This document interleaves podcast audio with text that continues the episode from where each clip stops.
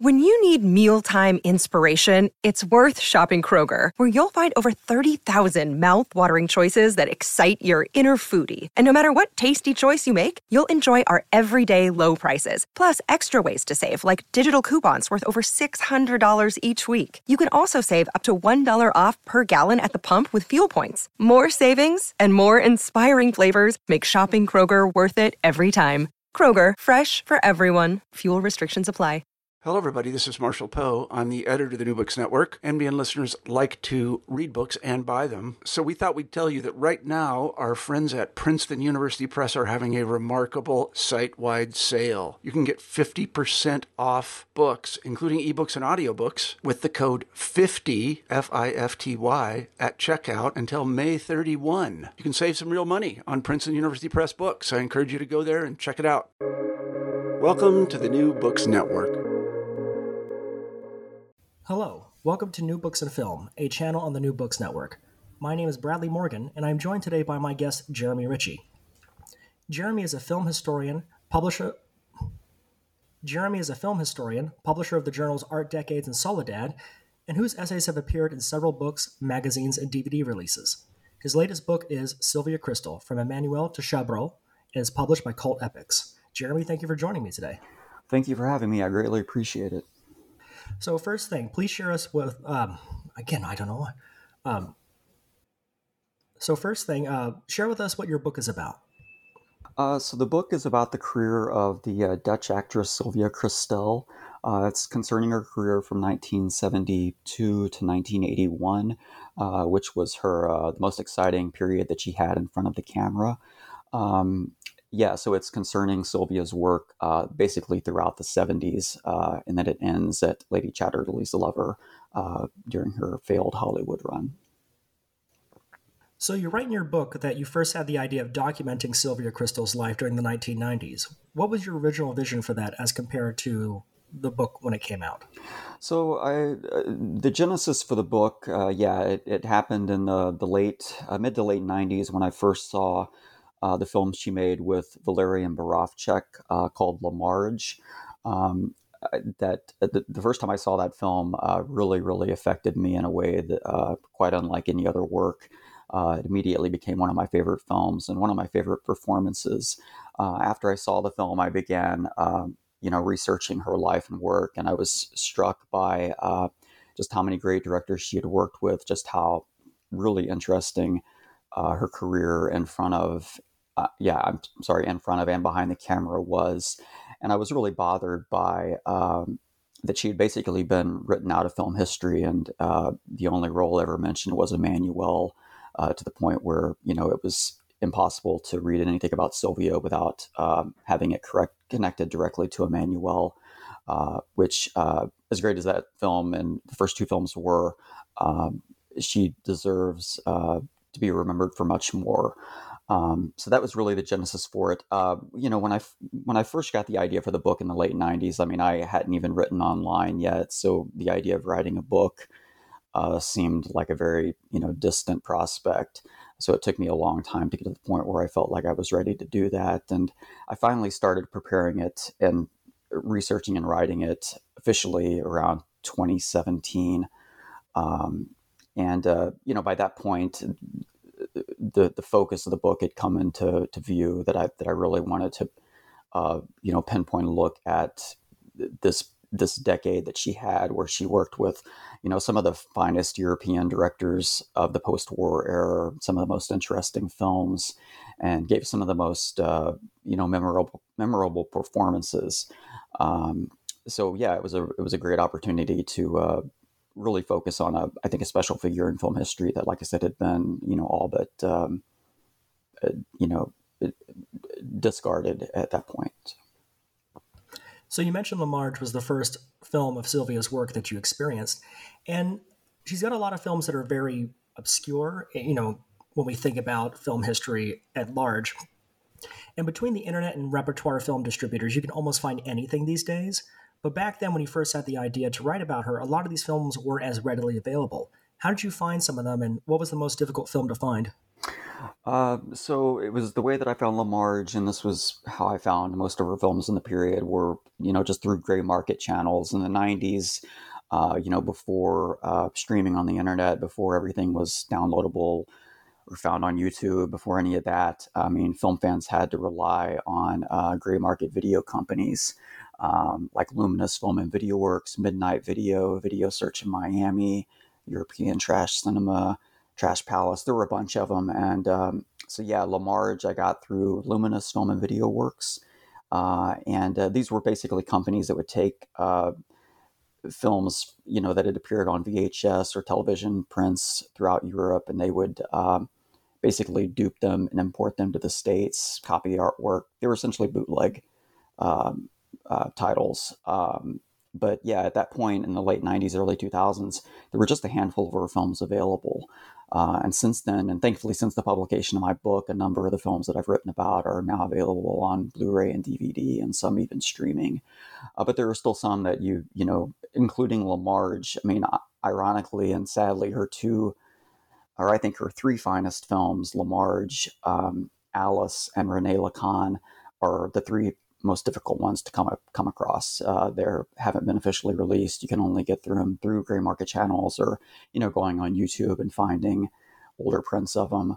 Um, yeah, so that's been frustrating. That uh, her finest work uh, is still, you know, amongst the, the, hardest to find. But like I said, luckily, uh, much of the work now has become, you know, more readily available. We'll talk about some of those releases and the work you've done for them a little bit later, but let's dive into the book first. So, in your book, you present her filmography chronologically, and while you're doing that, you explore Sylvia's life through those films, and that's how you drive the book's narrative. She had a very difficult life, but you but the approach you took focused more on the films, which really added a lot of dignity to her story. Can you tell us more about the direction you took?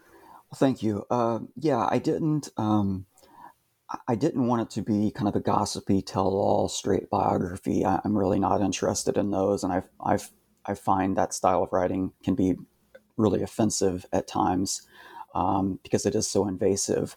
Uh, but at the same time, I didn't want, um, while the book is mainly about the films, I didn't want to lose um, the role that Sylvia's life played, uh, you know, in the production of each one of these, and and you can essentially see kind of the traje- trajectory of her life in these films, um, and the changes that happened to her, and some of the struggles that she had, uh, especially throughout the late '70s and early '80s.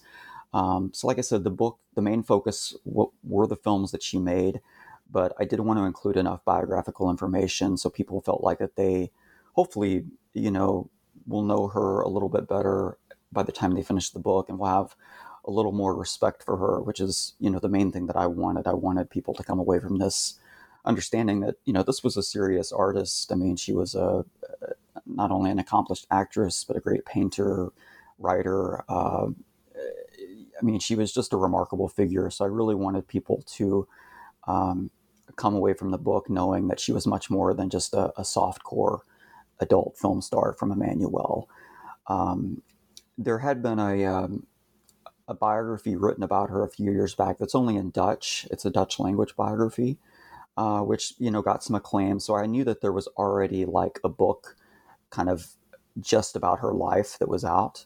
Um, so I wanted to again just steer clear of any sort of straight biography. I wanted this to be kind of a combination of uh, really a number of different uh, genres of different types of writing, but to have the biographical information, um, the, the information that I focus on be connected directly to her work, essentially.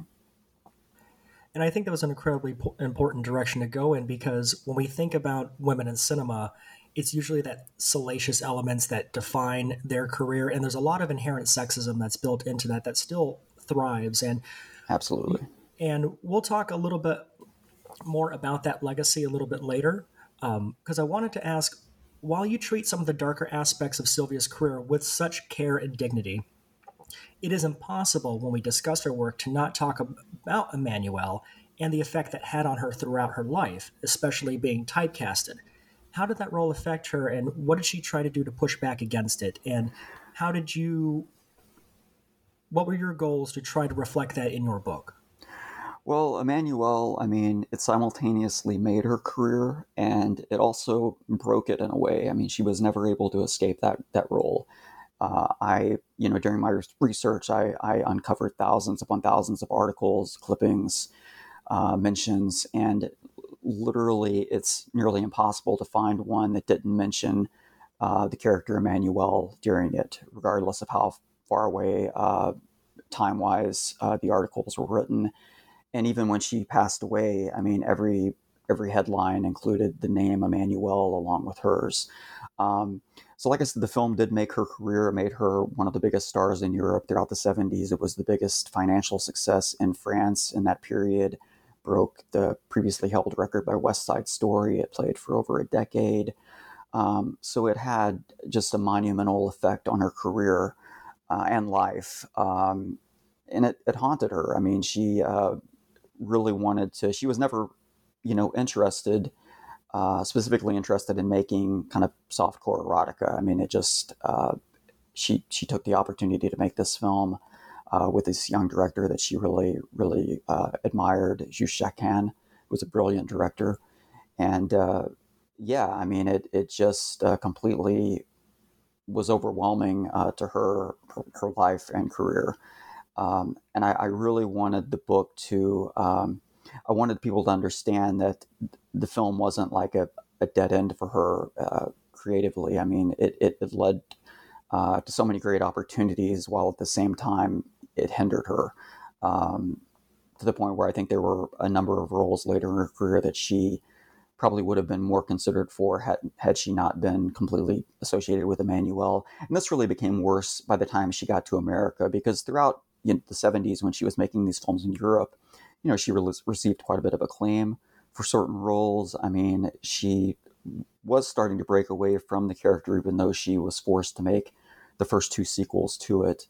Um, but by the time she got to America, she was viewed, you know, just as a sexual object. And you mentioned, you know, the sexism and the misogyny, and that really came into focus. You know, re- reading and researching, you know, vintage clippings about um, her time in the late 70s when she tried to switch to English language films. And yeah, I mean, it's, it's, um, yeah, I mean, we live in a very sexist world. And, and if you can just magnify that going back several decades in the 70s, I mean, it, it was uh, really outrageous. I, I, I, I have a lot of uh, compassion for her. And uh, I can't imagine uh, how hard it was for her to, to go through that, to be viewed as, um, as just a sex as just a sex object. And and you know as uh, just for this role that she really had no um, connection to personally uh, uh, or, or creatively really. It, it, just she wasn't really all that interested in that type of film. She really wanted to make she wanted to make comedy. She wanted to make more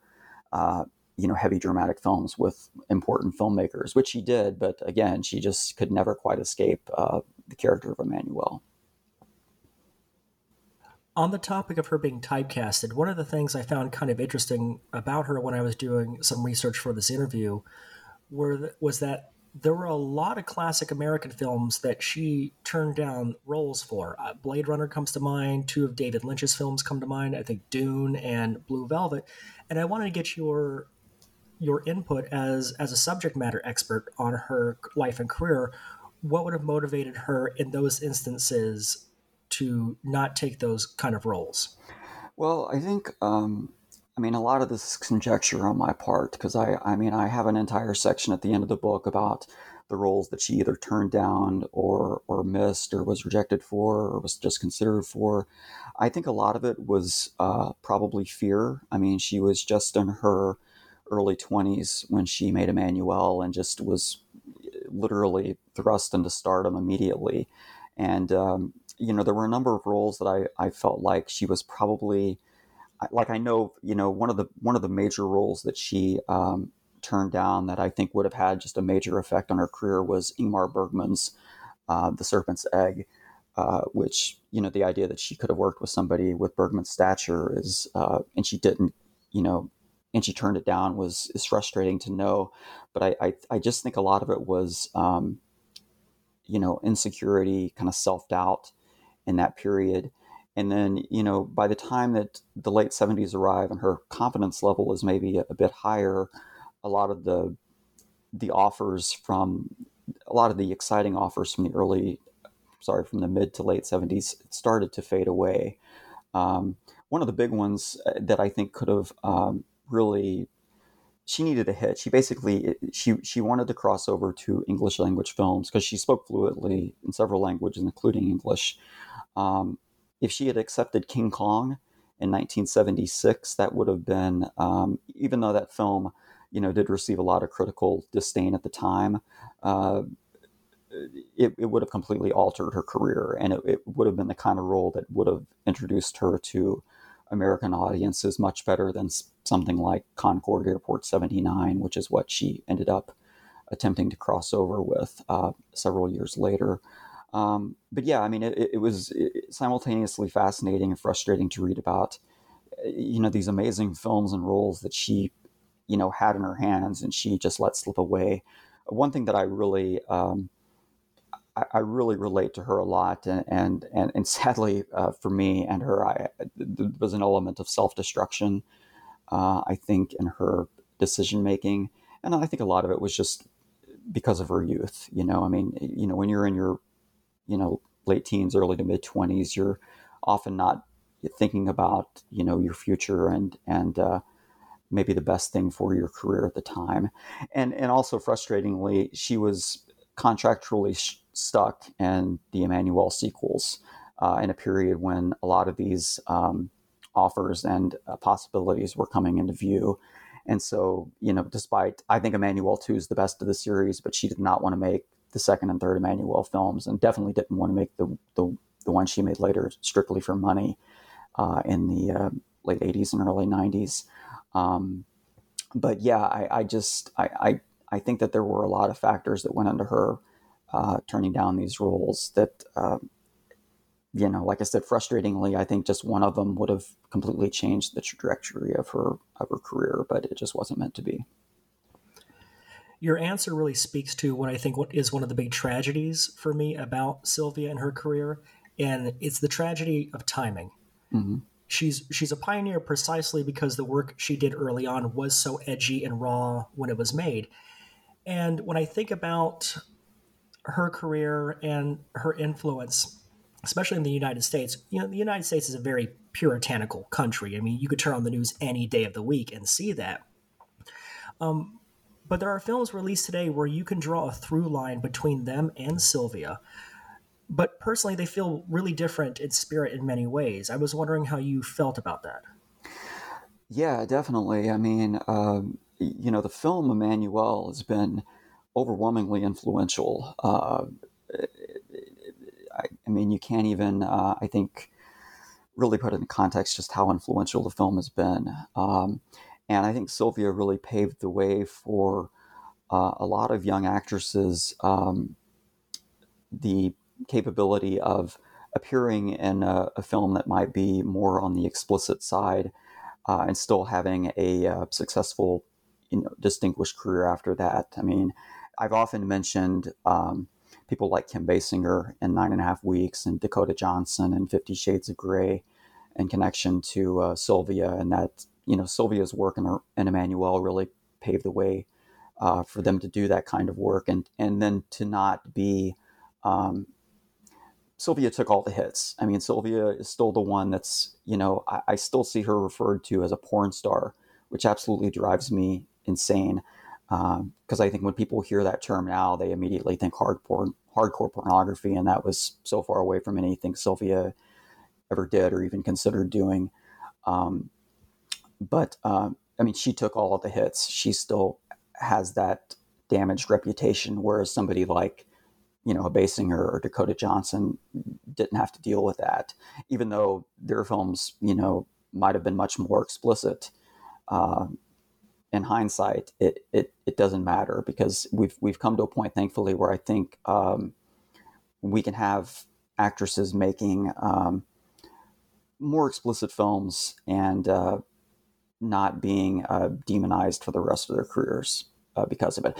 Or I will say American actors. Uh, now, I still think that there is a real stigma about European actresses, uh, especially ones that are attempting to uh, crossover to American shores. Uh, there's something about Hollywood and the way that they treat um, European actors that I've always found really disturbing and and, and, and Sylvia definitely is a great example of that. And I mean, you look at a film like Concorde Airport '79, and you realize that she's working with Alain Delon, you know, one of the great you know French actors uh, of the post-war era, and they're in this just piece of junk and that's just you know that's just traditionally what Hollywood has done with European actors. They bring them over, especially women, and they just cast them based on their looks. They just cast them based on their you know quote unquote sex appeal. Um, yeah, and it's it's harmful and it's damaging. And I, I know I'm, I'm going away from your question, but uh, but yeah, back to your question. Sylvia and Emmanuelle were both incredibly influential. Uh, I, I, I think that and their influence has not been um, I, I, don't think it's been dealt with enough. I don't think she's gotten enough credit uh, for it.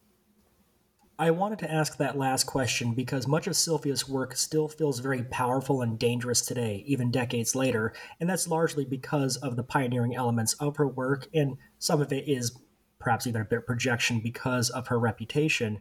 But I wanted to get your thoughts on those elements that still feel powerful and dangerous and what she represents now. Um, I just there's a rawness to uh, certain European art house titles, especially from the '70s. Um, I mean, a work like La Marge, um, even though there's just a, a, nakedness is not the right word because uh, that's that's not what I'm going for. But but there's just a an element of um, I'm having trouble with this. Um, there's just a raw element that's not in, not found in cinema today, uh, and there's a certain combination of um, you know high art and exploitation, and um, yeah, I, I am sorry, I'm I'm having trouble probably putting this into words, but uh, yeah, I just think that there's a real vividness to uh, the period in the 70s when these films were made that we lost, uh, I think mostly due to commerce and capitalism um, by the mid 80s. Um, I just think it's a, a really unique and special period.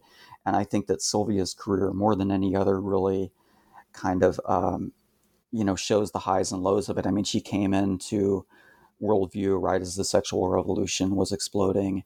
And then, you know, her career blossoms through that. And then you can kind of see, you know, as her career progresses and as it becomes more and more kind of fractured and then disappointing. I mean, that kind of tracks with the cultural period in general as as we you know entered into this wave of kind of more conservative thinking in the late 70s and early 80s and and uh, yeah I, I I'm sorry I don't I don't think I'm answering your question correctly but I just think there's there's something really really unique and extraordinary about the period like 73 to 79 that it has just been lost, unfortunately. You've had a lot of time to get absorbed in Sylvia's career since discovering her films and beginning thinking about the project in the late 90s. But when you started writing the book in 2017, how did your relationship and understanding of Sylvia's life and career evolve from when you first had the idea to write about her? Oh, it was uh, it it was really uh, almost overwhelming. Uh, you know, because when I initially got the idea to write about her, it was just because I, I, you know, I, I admired her as an actress. I was really blown away by this performance, and you know, the story of her career uh, really intrigued me. And I'd read her memoir, so I, I, I knew, that uh, in a certain way that I related to her, um, but I didn't quite know the extent of just how much I had, despite the fact that we come from completely different backgrounds and different parts of the world. You know, when I when I started to research her life um, and career, I mean, I there was just such a relatability, and I just felt so connected to it uh, to the point where it was really um, it was really an, an emotional experience researching and writing the book, and I I hope that comes through in the writing. I, I wanted it to be um, less scholarly and more emotional because that's kind of the way that I view art in general. Um, but yeah, I mean, it was it was a real emotional roller coaster researching and writing about this woman who I, I just I feel a deep kinship to, and I'll I will carry this book and, and her with me for the rest of my life. I mean, it, it had a major uh, impact on me, and it and it really changed me. I, I cannot, uh, and it's not something I can describe, but it just, I, I just, it, it, really had a major effect on me. And I wanted so much to um, uh, protect this woman's uh, legacy and uh, uh, give her back some of the dignity that I felt like had been taken away from her. Um, but yeah, it, it was a completely different experience once I started to uh, do the research. Um, it, it, became much more of a, um, a, a, personal uh, work at that point. What really surprised you when you were writing the book? Uh, there were a lot of surprises. I mean, uh, w- one of the main ones, going back to what we spoke about earlier, was just the number of um, projects that she could have appeared in, and that, like I said, takes up that the, one of the final chapters in the book. I mean, I was I knew about some of them, but you know, when you really sit down and start to read about about these films, and um, not, only the films that she that were made that she turned down, but films that you know were just never made, um, because there are a number of those in Europe that uh, were written about in the press that that you know never appeared. Um, including her two dream projects, uh, which were, um, I think, some of the most surprising sections of the book. Uh, one that she was going to make with her partner at the time, Hugo Claus, uh, the great Flemish uh, writer and filmmaker. Uh, they were going to make a version of Madame Bovary, uh, which was one of her dream projects and roles that never got made. Um, even though it was announced and there were there was an ad taken out. Uh, and the other one was a remake of a, a, 1930s film that she would have been absolutely perfect for, called Sleeping Car of the Madonnas, or I'm sorry, Madonna of the Sleeping Cars. Another film where an ad was created, uh, marketing campaign was set up, the film was never made. Um, I, Sylvia, for me, in a lot of ways, even though she was very much connected and belonged to the 70s, there was something about her that really harkened back to the 20s and 30s, specifically the silent film period and figures like Dietrich and Garbo. Um, so those two films would have been really, really um, extraordinary to see her make and, and appear in.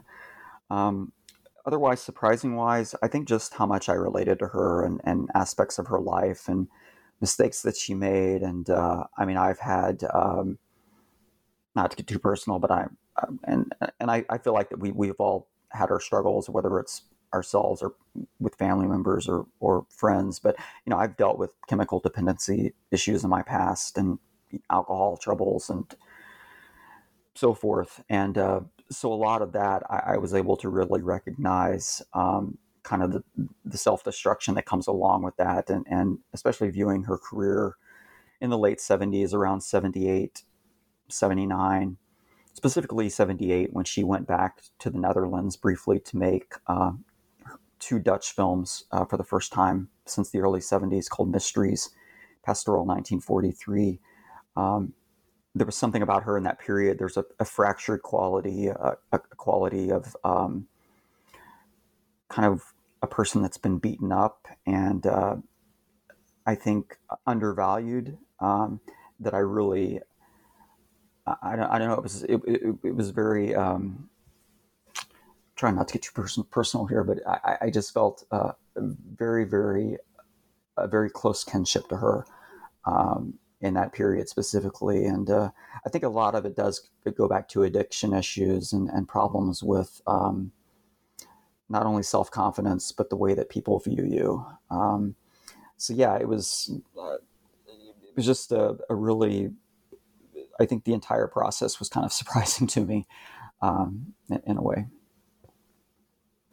I think that speaks a lot to what you were saying earlier about qualities of European actors that don't necessarily get recognized here. I mean, when we think about the Puritanism in this country, and you know, there's a type of like robust individualism and they a sort of that if you can't pull yourself up, you know, this is a country that kind of leaves you behind, and it makes sense in a lot of ways how not just from your experiences, but the experiences of Sylvia and other actors who who've had similar issues.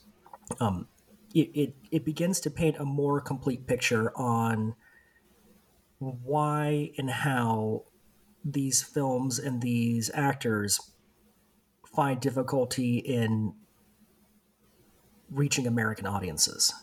Mm-hmm. Yeah, I it's um, there's a certain cruelty uh, about Hollywood to me um, that I, I, I, still feel uh, is very much maybe even now more than ever. Um, but yeah, it was it was a bit shocking to um, when I was doing the research about her, uh, you know, thwarted attempt uh, to cross over to Hollywood. Um, that uh, just some of the, the, press clippings at the time and, some, and, and just the the attitudes towards her uh, were just very cruel and, and really really ugly.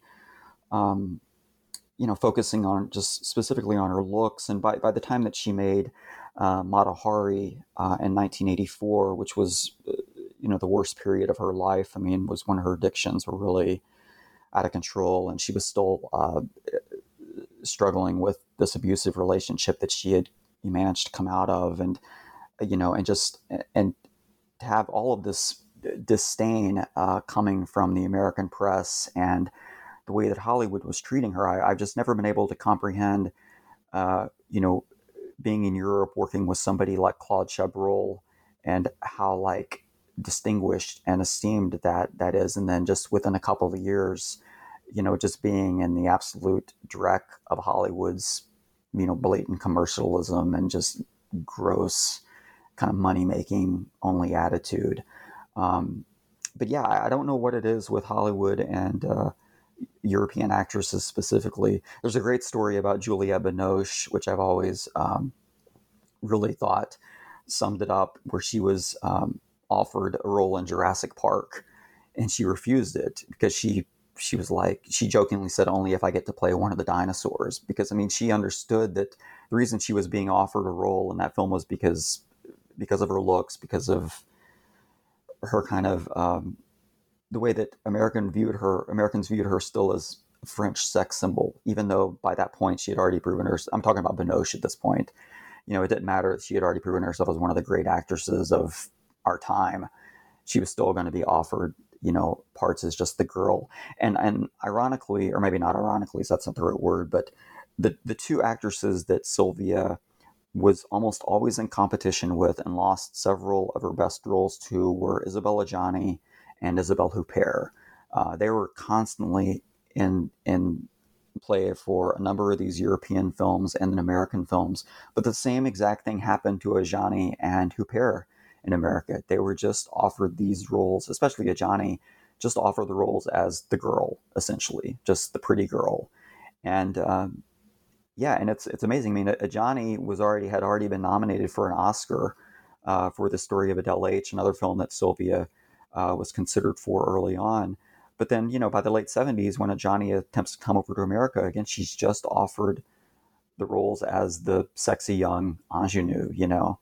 Um, so you see that happening to it just didn't happen to just Sylvia. It, it, happened over and over again to just a number of these amazing European actors and actresses. And yeah, I I, I don't understand it other than there's just a uh, kind of uh, sadism about Hollywood. Um, and my and I, I, must say that my feelings towards um, kind of mainstream Hollywood have really uh, dampened uh, in the past several years, especially kind of writing this book.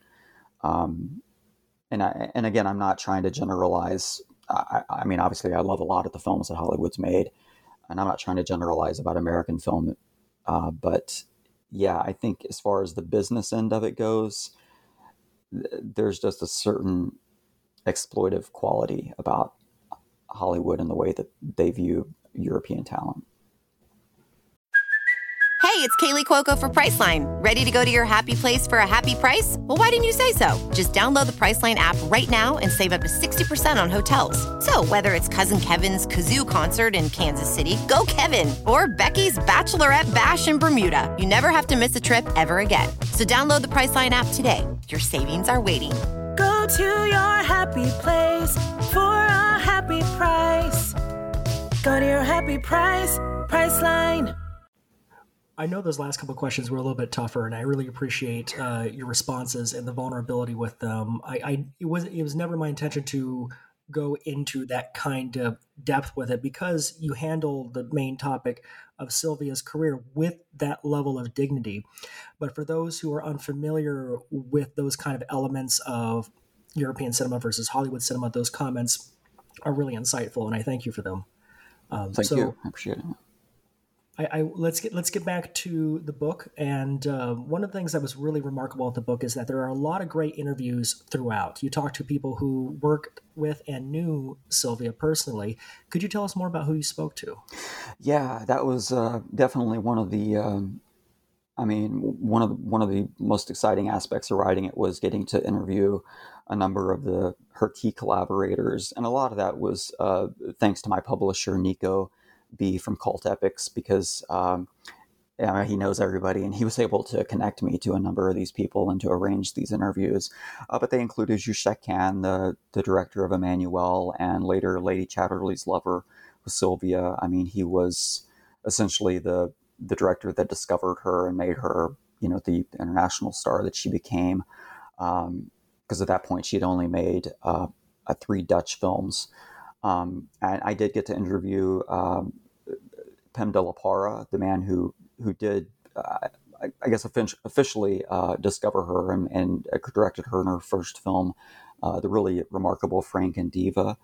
Um, I also got to interview Francis Lai uh, before he passed away, who uh, composed the uh, the amazing soundtrack for Emmanuelle 2, which Sylvia sang the theme song for, and he had never spoken about um, their collaboration in detail before. So that was really exciting for me to be able to not only get one of the last interviews he ever gave, but to have you know such a detailed, um, detailed memories about working with her and recording the, the soundtrack with her, and uh, it opened up. Um, because I wanted to focus also on her singing in the book because she did cover she did record about half an album's worth of uh, material in her career. Um, including for Emmanuelle too.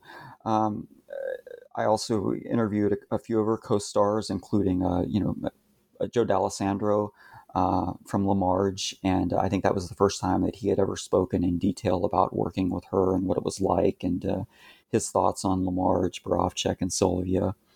Uh, the cinematographer Robert Fraisse, who worked uh, as camera operator on Emmanuelle and then director of photography on the beautiful Lady Chatterley's Lover, um, yes, there were a number of um, um, a number of people that I got to interview uh, for the film uh, or for the book. That uh, yeah, I was it was just I was blown away to uh, you know to, to be able to to, to get these mem- people's memories uh, in the book, and that really uh, transformed it into you know something or elevated it much more than it would have been just with my my writing and, and research. So. Absolutely. And that elevated element comes from creating a more informed, well rounded view of Sylvia and her career, and is one of the main reasons why this book, I, I feel, is a very triumphant masterwork of film history. And I, and I think that's. Oh, thank um, you so much for that. That's very nice. Thank you. Um, and not just as interviews, but there's there was a lot of research into this, and I was really impressed by just all the gorgeous ephemera that's in the book. There's international posters, press materials, behind the scenes photos, and as well as a lot of intimate profiles of Sylvia herself. And as someone who's written a book, just even the process of finding those materials seems really difficult. And I, I cannot even imagine the permissions elements that you may have to go through with that. I think it's very impressive. Could you talk about those materials and how did you find them? Um, yeah, so it was a, well, for, as far as the text, as far as the research goes, I mean, one thing the book, um, that, that I'm really happy with in the book is that I was able to, uh, you know, find just dozens upon dozens of, of, of vintage interviews with her uh, from the 70s and 80s um, that really hadn't been, I, I think, read in, in, decades. And a number of them were in Dutch and French, and I had to get translated. And I know those have never been read uh, by American eyes before.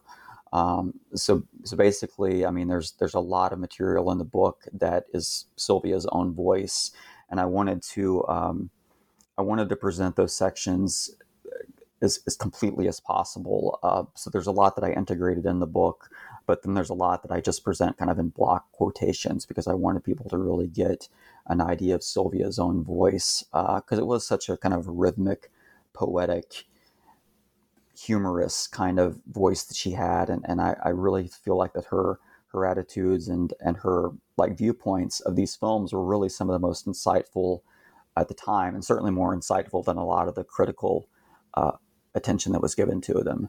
Um, so yeah, there's when people read the book, there there's a lot of material in the book that is just Sylvia's voice that again I, I don't think has been seen in decades. And yeah, it was uh, took several years finding all this stuff and going through, like I said, thousands upon thousands of clippings and articles and uh, foreign clippings, American clipping. I mean, it was it was a it was a really intensive uh, fun. I mean, I, I love research. That was a great great um, experience doing that. And and ironically, I mean, I uh, as awful as it was, I mean, COVID and the lockdown allowed me the time to to do a lot of this, you know, because I mean, it was just so time intensive finding this material and and just figuring out what to include and what not to include because there was a lot of stuff or not a lot but there were certain things in her personal life that i i did not include um, more embarrassing aspects. And I, I like i said more i really wanted to steer clear of anything that would be damaging or embarrassing to her her reputation or legacy unless it directly um, affected the films. So like as an example you know when you watch uh, a film like mysteries which I, I, think that she's absolutely brilliant in opposite rutger hauer but you can see in that performance, I think that the weight of her addictions in the period, like I, have just know from personal experiences about the way that you carry yourself, that you, you can just feel a weight on her.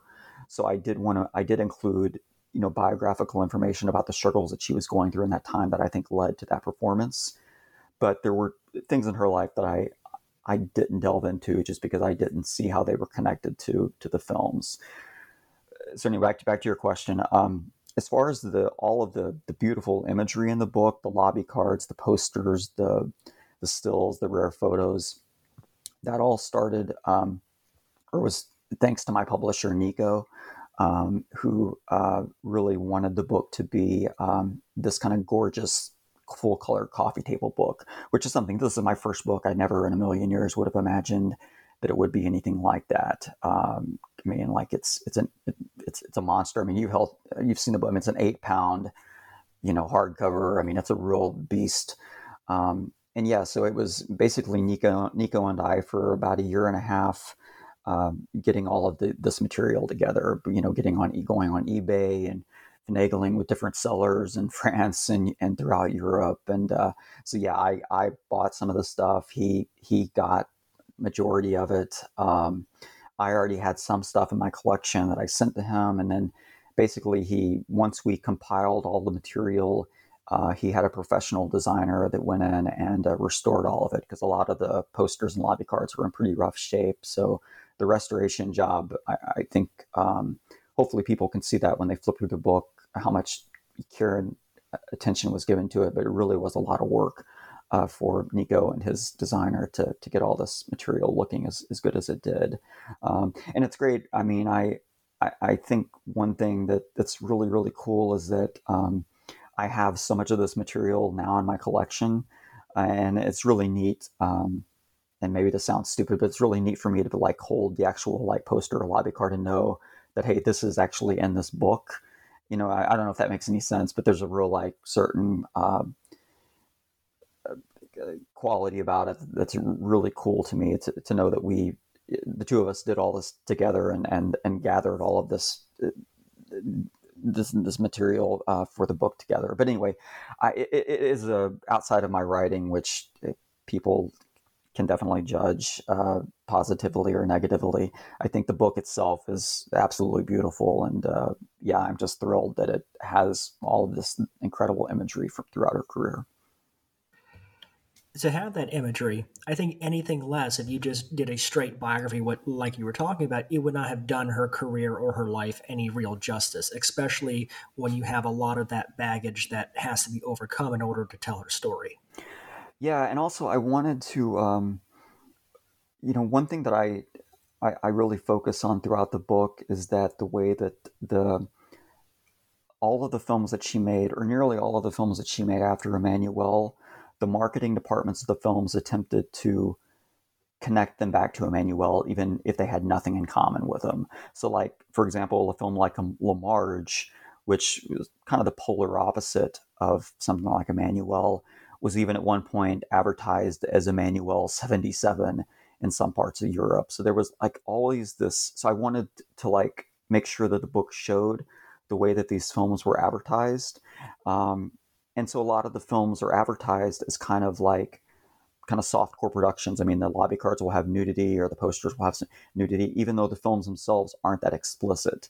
So I wanted to like, I wanted it, maybe younger people who read the book to like understand how these films were advertised and kind of the um, inherent sexism in a lot of it, uh, to where you know you're you're writing about a film or watching a film that is really very tame uh, and maybe barely even warrants an R rating. But when you look at the advertising for it, you would think that it was an Emmanuelle style softcore um, piece of erotica.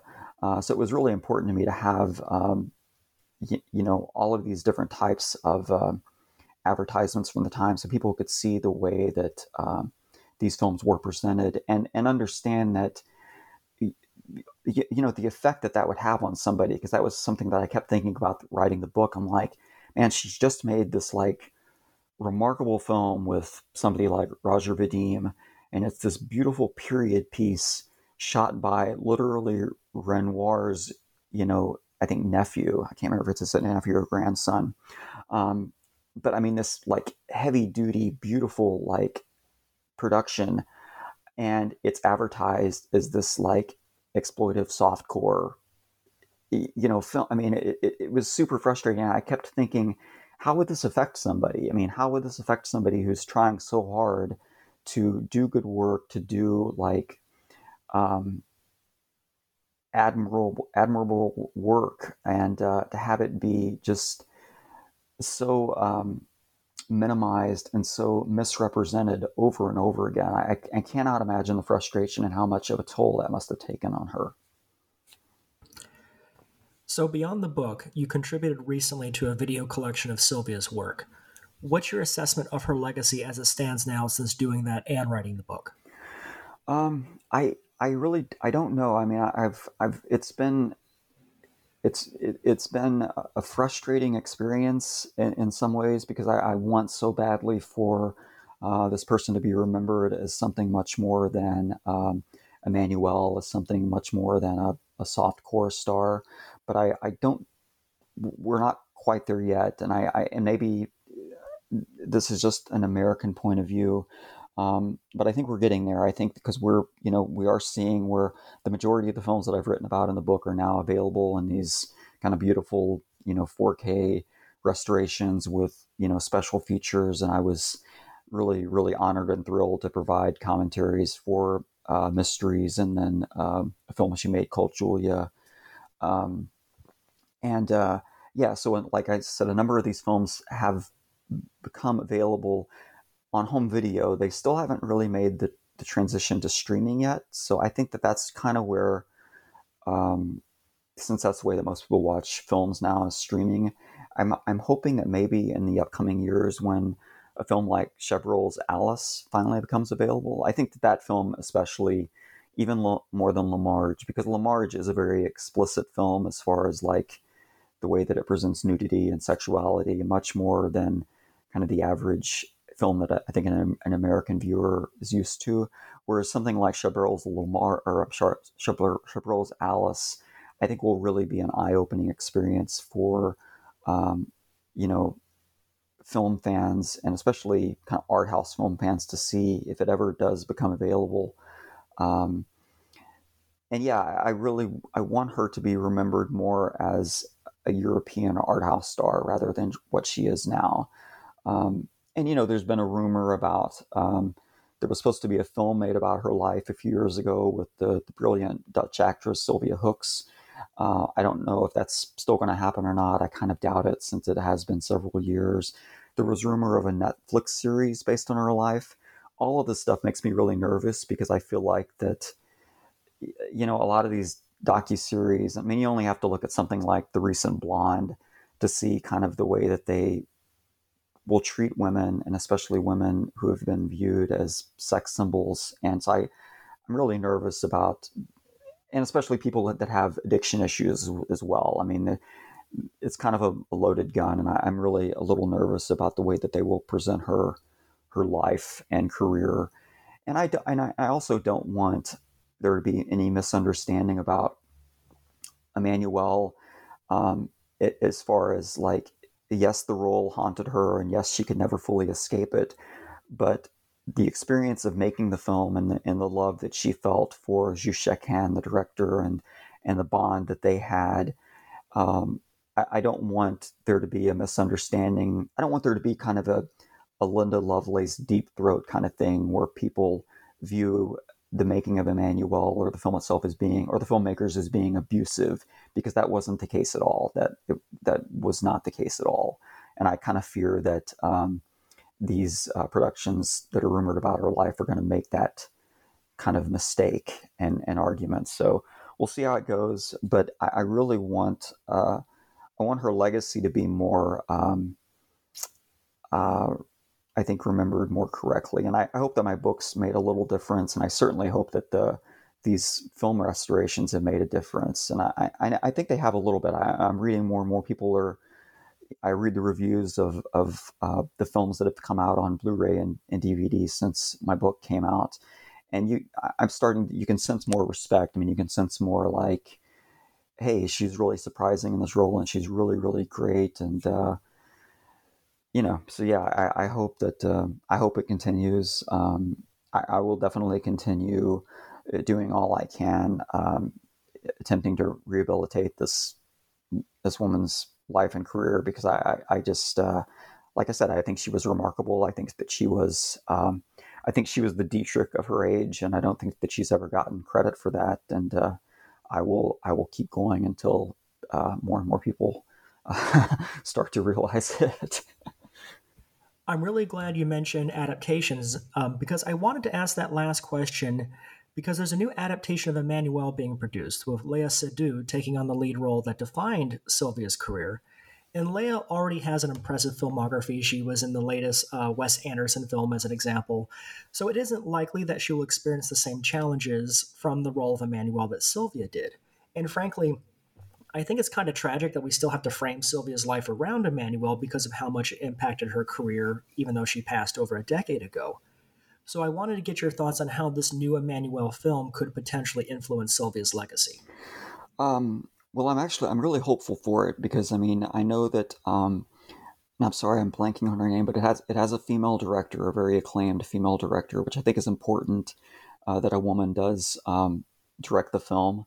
Uh, I think that's vital. I think to remake Emmanuelle and have a man direct it would be a, a really dreadful mistake. Uh, and I'm really excited about Léa Seydoux. She's a, a, a remarkable actress, really one of the best actresses of her generation, and I can't.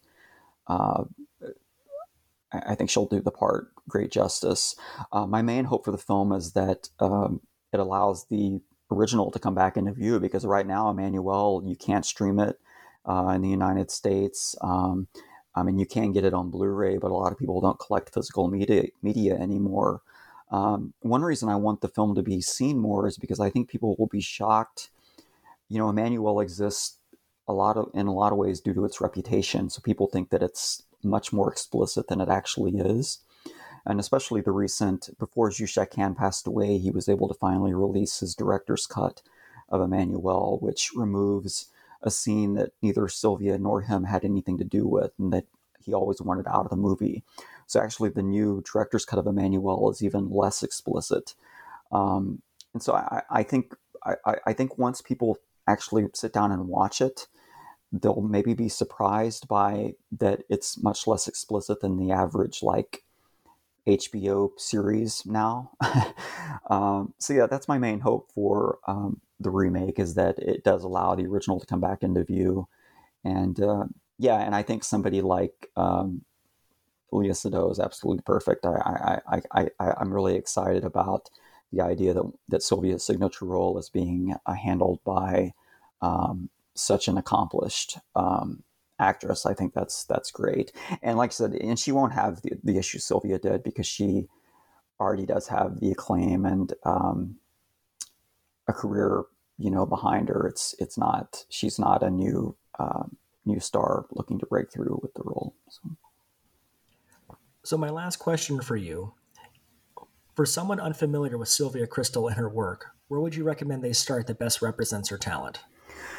Um, well, like I said, so the the the the three I think her three best films or her three best performances in films Lamar Alice and René la Canne. Um, well, Lamar Alice you can only see on like YouTube if you're in America or get a gray market version. And I know that's not the ideal way for a lot of people to start.